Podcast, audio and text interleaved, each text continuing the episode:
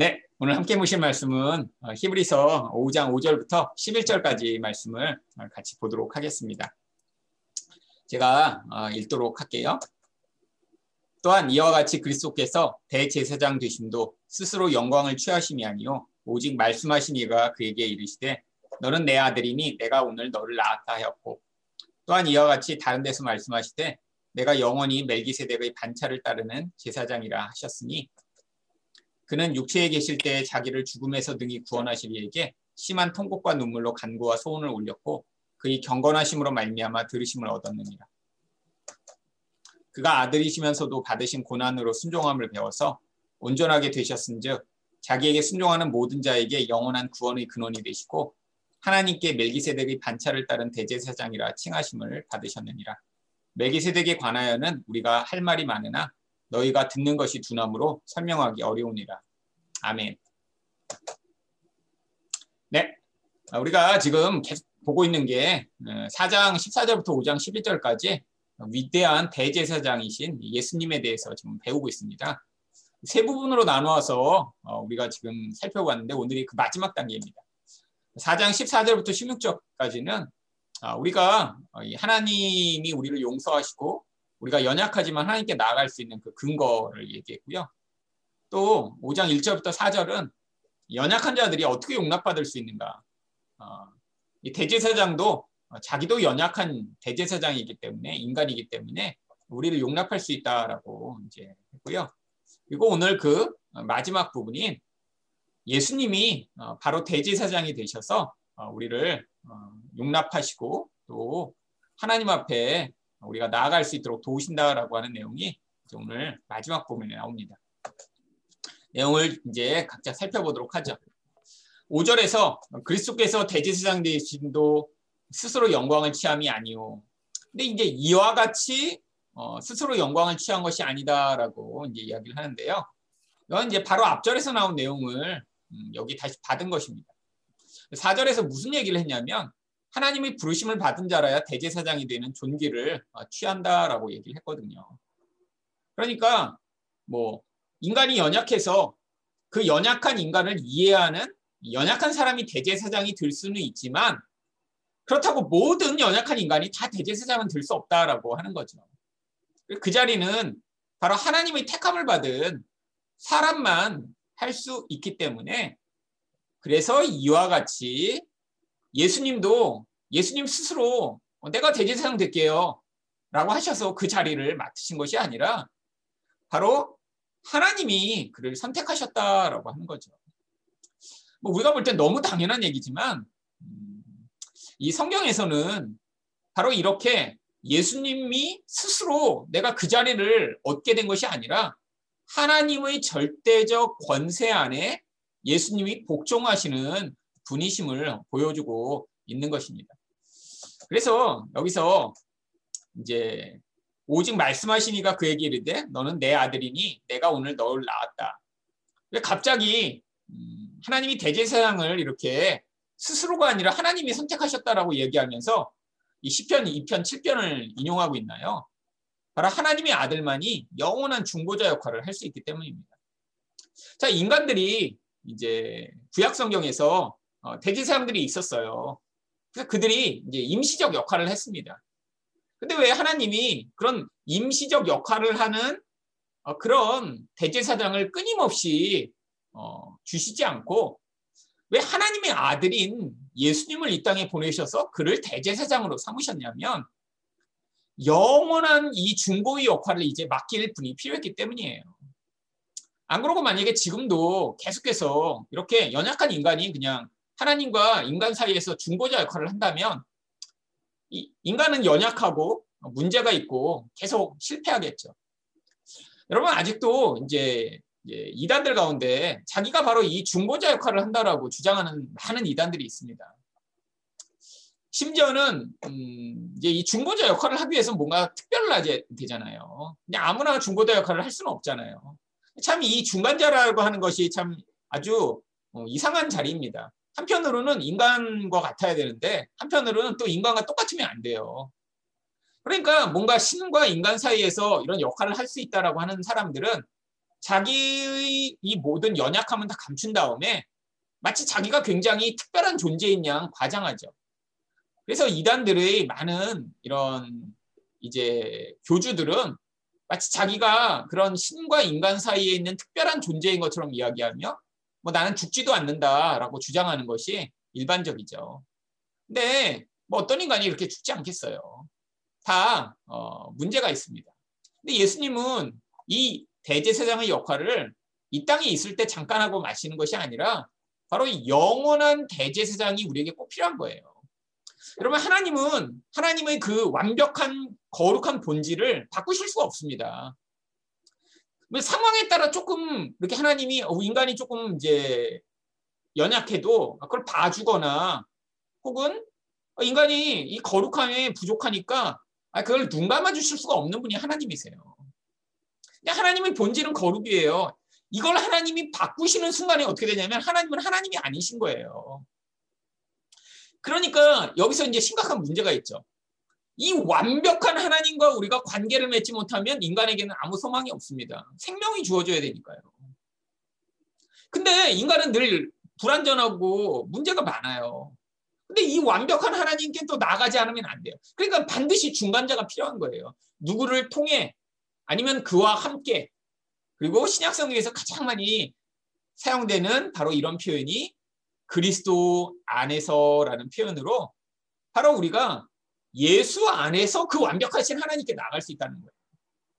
그러니까 이 예수의 아주 중요한 조건 중에 하나가 무엇입니까? 이 대제사장을 쓰기 조건이 인간을 너무나 잘 이해하시고 인간과 같아서 인간과 함께 하실 수 있지만 또한 완벽한 하나님이셔야 되는 거예요. 그래야 그 중간 역할을 하실 수 있는 것입니다. 하나님과 우리 사이의 다리가 되시는 거죠.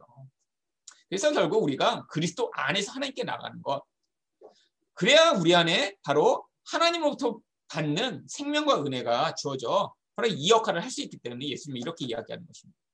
자, 다음 절은 이와 같이 다른 데서 말씀하시되 내가 영원한 멜기세덱의 반차를 따르는 제사장이다.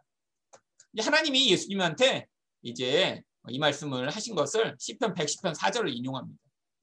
이게 이제 멜기세덱은 바로 구약 성경에 나오는 이제 사람인데 이제 뒷장에 다시 나와요. 여기서는 간략하게 이제 우리가 넘어갈 텐데요. 바로 예수님의 제사장적인 왕권을 보여주는 거죠. 근데 여기 이제 우리가 반차라고 번역된 이 단어가 뭐 평소에는 잘 안 쓰는 단어라 어 이제 그런데 뭐 쉬운 말로 이야기하면 질서 혹은 순서라고 생각하시면 돼요. 영어는 그냥 오더라고 돼 있어요. 그러니까 멜기세덱의 순서를 따르는 대제사장이라. 근데 왜 이 이야기를 하냐면 이게 대제사장이 그냥 아무나 중간에 이렇게 들 수가 없었어요. 하나님이 정하신 그런 이제 아론의 그 계보를 따라 이제 대제사장이 계속 세워져 왔는데 예수님은 레위지프가 아니시잖아요. 그래서 구약에서 이 아론의 계보, 레위의 그 계보가 아닌데 대제사장 역할을 했던 한 사람을 일부러 등장시켜서 예수님은 아주 특별한 이런 구약에 있었던 멜기세덱과 같았던 그런 영적 계보를 가지고 계심을 보여주는 거죠. 근데 이 계보가 왜 중요하냐면 뭐 지금은 이렇게 이제 뭐 이렇게 대를 이어서 뭘 하는 경우는 별로 많지 않잖아요. 뭐 대기업이나 그렇죠. 오히려 교회에서 만약에 뭐 저희 교회도 제가 이렇게 목회하고 저희 교회를 저희 아들 윤상이한테 물려준다 그러면 뭐 여기 뭐 찬성하시는 분이 누가 있겠어요. 오히려 반대하죠. 아니 그 윤상이 뭐 이렇게 하고 어떻게 안 된다고 막다 그러실 거 아니에요. 뭐 그럴 생각도 없지만 요즘은 이제 그게 별로 바람직하지가 않습니다. 근데 이제 예전 사람들은요 이 인간의 피는 바꿀 수 없다고 생각했어요. 그래서 이게 대를 이어서 어떤 계통이 있지 않으면 그러면 사람들이 받아들일 수 없는 거예요. 왕족도 마찬가지입니다. 여러분 그래서 이 유럽의 역사를 보면 왕족이 이렇게 대가 끊기잖아요. 그러면 누구라도 세워야 되는데 아무나 세울 수 없어서 심지어는 다른 나라에 있는 왕족을 데려다가 영국의 왕을 삼고 그랬습니다. 전혀 관계가 없어도 왕의 피가 다르다고 생각해서 뭐 네덜란드에 있는 다른 사람을 데려다가 왕을 삼아서 그로부터 새로운 왕조가 시작되죠. 대표적인 게뭐 부르봉 왕조나 그래서 심지어는 영어를 하나 한 마디도 못했대요. 처음 왕이 왔는데. 그러니까 이 핏줄 뭔가 계보, 이 흐름, 예수님이 바로 영적 계보를 잇는 분이라는 거예요. 이 멜기세덱이 창세기 14장 10절에 뭐라 그러죠? 샬레망 멜기세덱이 떡과 포도주를 가지고 왔으니 그런 지극히 높으신 하나님의 제사장이었더라. 뭐 이 사람은 이제 뭐 유대인이 아니죠 당연히 유대인은 아브라함의 혈통을 말미암은 사람들 유대인이라고 하니까요.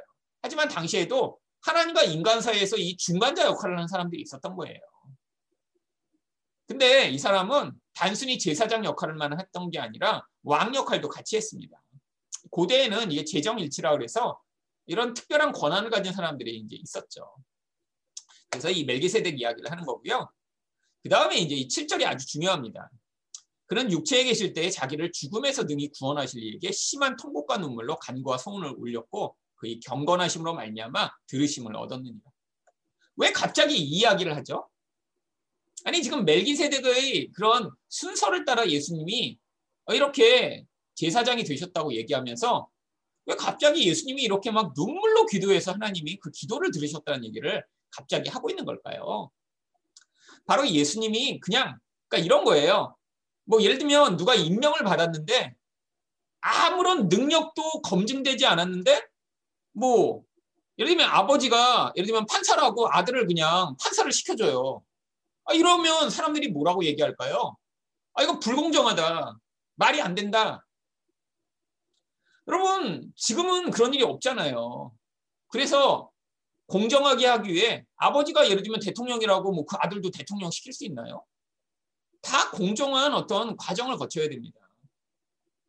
아니 아버지가 서울대 갔다고 뭐 그럼 자녀도 다 서울대를 보내면 안 되죠.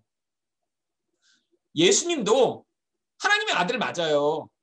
근데 그냥 대제사장을 시키시지 않았다라는 거예요. 이 땅에서 예수님이 시험을 통과하셔서 자기를 증명하신 것입니다. 근데 뭘 증명하셨냐면 바로 하나님의 뜻에 완벽히 복종하여 하나님의 마음과 내 마음이 같아져 그것을 하나님 앞에 아랠 수 있는 그런 사람. 여러분 이게 바로 대제사장의 제일 중요한 역할이에요. 여러분 여기서 심한 통곡과 눈물로 기도하신 이유가 바로 하나님에게만 이 권세가 있다라는 완벽한 믿음을 가지고 하나님 앞에 기도할 수 있는 사람. 우리들을 살리신 분이 오직 하나님 한 분밖에 안 계시다라는 절대 믿음을 가지고 하나님 앞에 매달릴 수 있는 사람.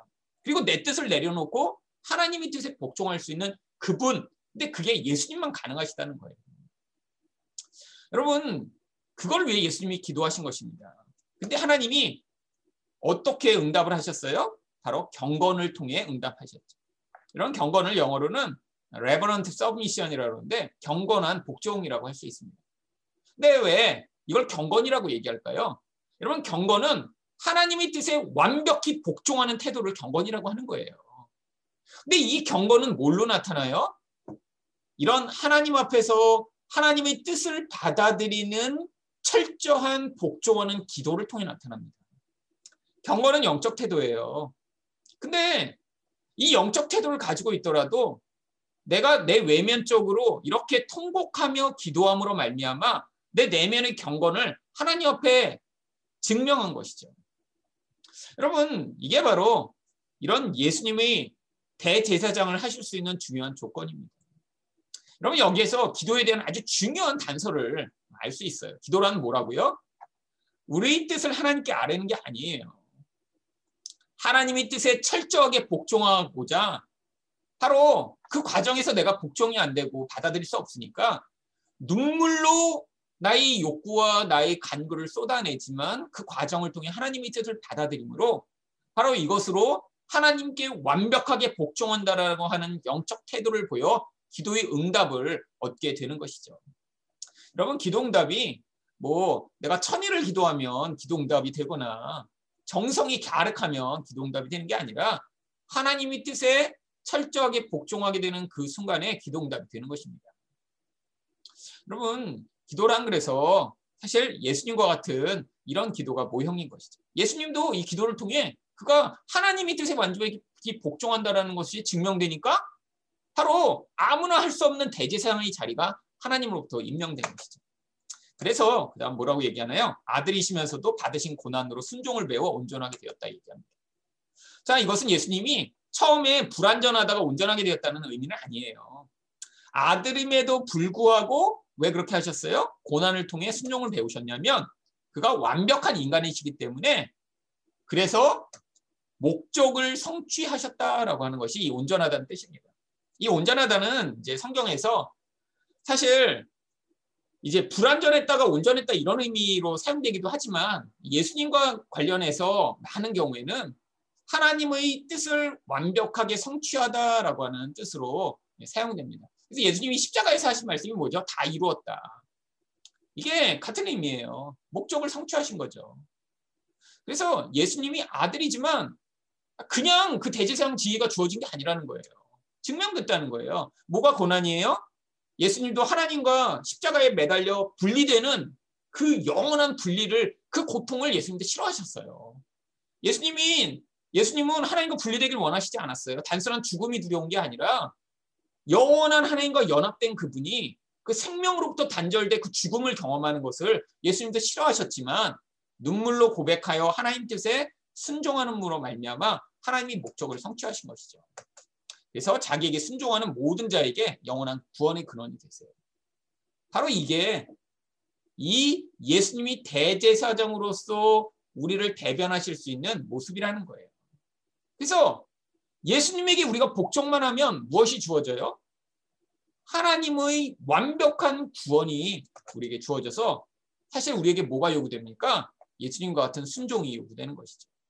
그래서 예수님이 이 영원한 구원의 근원이 되셔서 우리에게 구원을로 인도하시는 것입니다. 그래서 10절, 11절에 다시 한번 이 멜기세덱에 대해 얘기해요.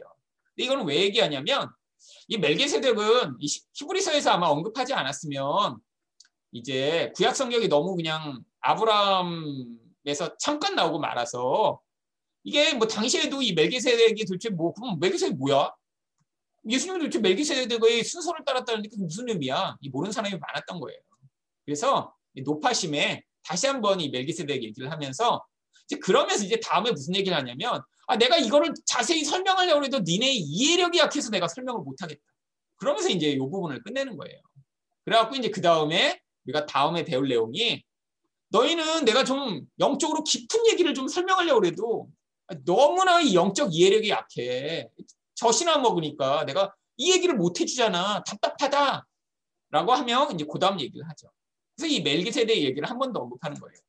예수님이 그래서 이 바로 기도와 간구로 경외함을 증명하여 그래서 대제사장이 되셨는데 바로 그 예수님이 레위 지파는 아니시지만 멜기세덱의 그런 영적인 그런 대제사장으로 이 땅에 오셔서 우리에게 오신 분이시다. 그러니까 믿어도 돼라고 이야기하는 거예요. 그래서 하지만 이 얘기를 하려고 했는데 듣는 사람들이 이해를 못할까 봐 뭐라 그래요? 듣는 것이 두나무로 이해력이 부족하다라는 뜻이죠. 무슨 얘기입니까? 그 다음에 보면 젖이나 먹고 단단한 식물을 먹지 못하는 상태이니까 내가 너네들을 정말 걱정해서 아, 이 얘기 하려다가도 내가 지금 더 얘기를 했다가는 알아듣지도 못할 텐데 어떻게 할까라고 이제 그 다음 얘기를 이제 진행하기 위해 이 부분이 담겨 있는 것입니다. 여러분 오늘 말씀의 핵심은 뭐죠? 예수님이 이젠 그냥 단순히 그러니까 낙하산이 아니라는 거예요. 예수님이 대제사장이 되실 수 있는 근거가 뭐예요? 바로 기도와 눈물로 하나님의 뜻에 완벽하게 복종하는 경외함을 보이심으로 말미암아 그가 대제사장의 자리에 서셨어요. 우리에게도 뭘 요구하시죠? 바로 그분을 믿고 우리도 우리 뜻이 있고 우리 생각이 있고 내가 바라는 거에 좌절될 때가 많이 있잖아요. 그때 하나님의 뜻에 완벽하게 복종하는 자리로 나아가기 위해 눈물로 기도할 때 하나님이 우리 안에 이 영원한 구원의 그 자리로 초대하시며 내 뜻보다 훨씬 더 뛰어난 하나님의 뜻이 이루어지는 그 은혜를 맛보게 해 주실 것입니다.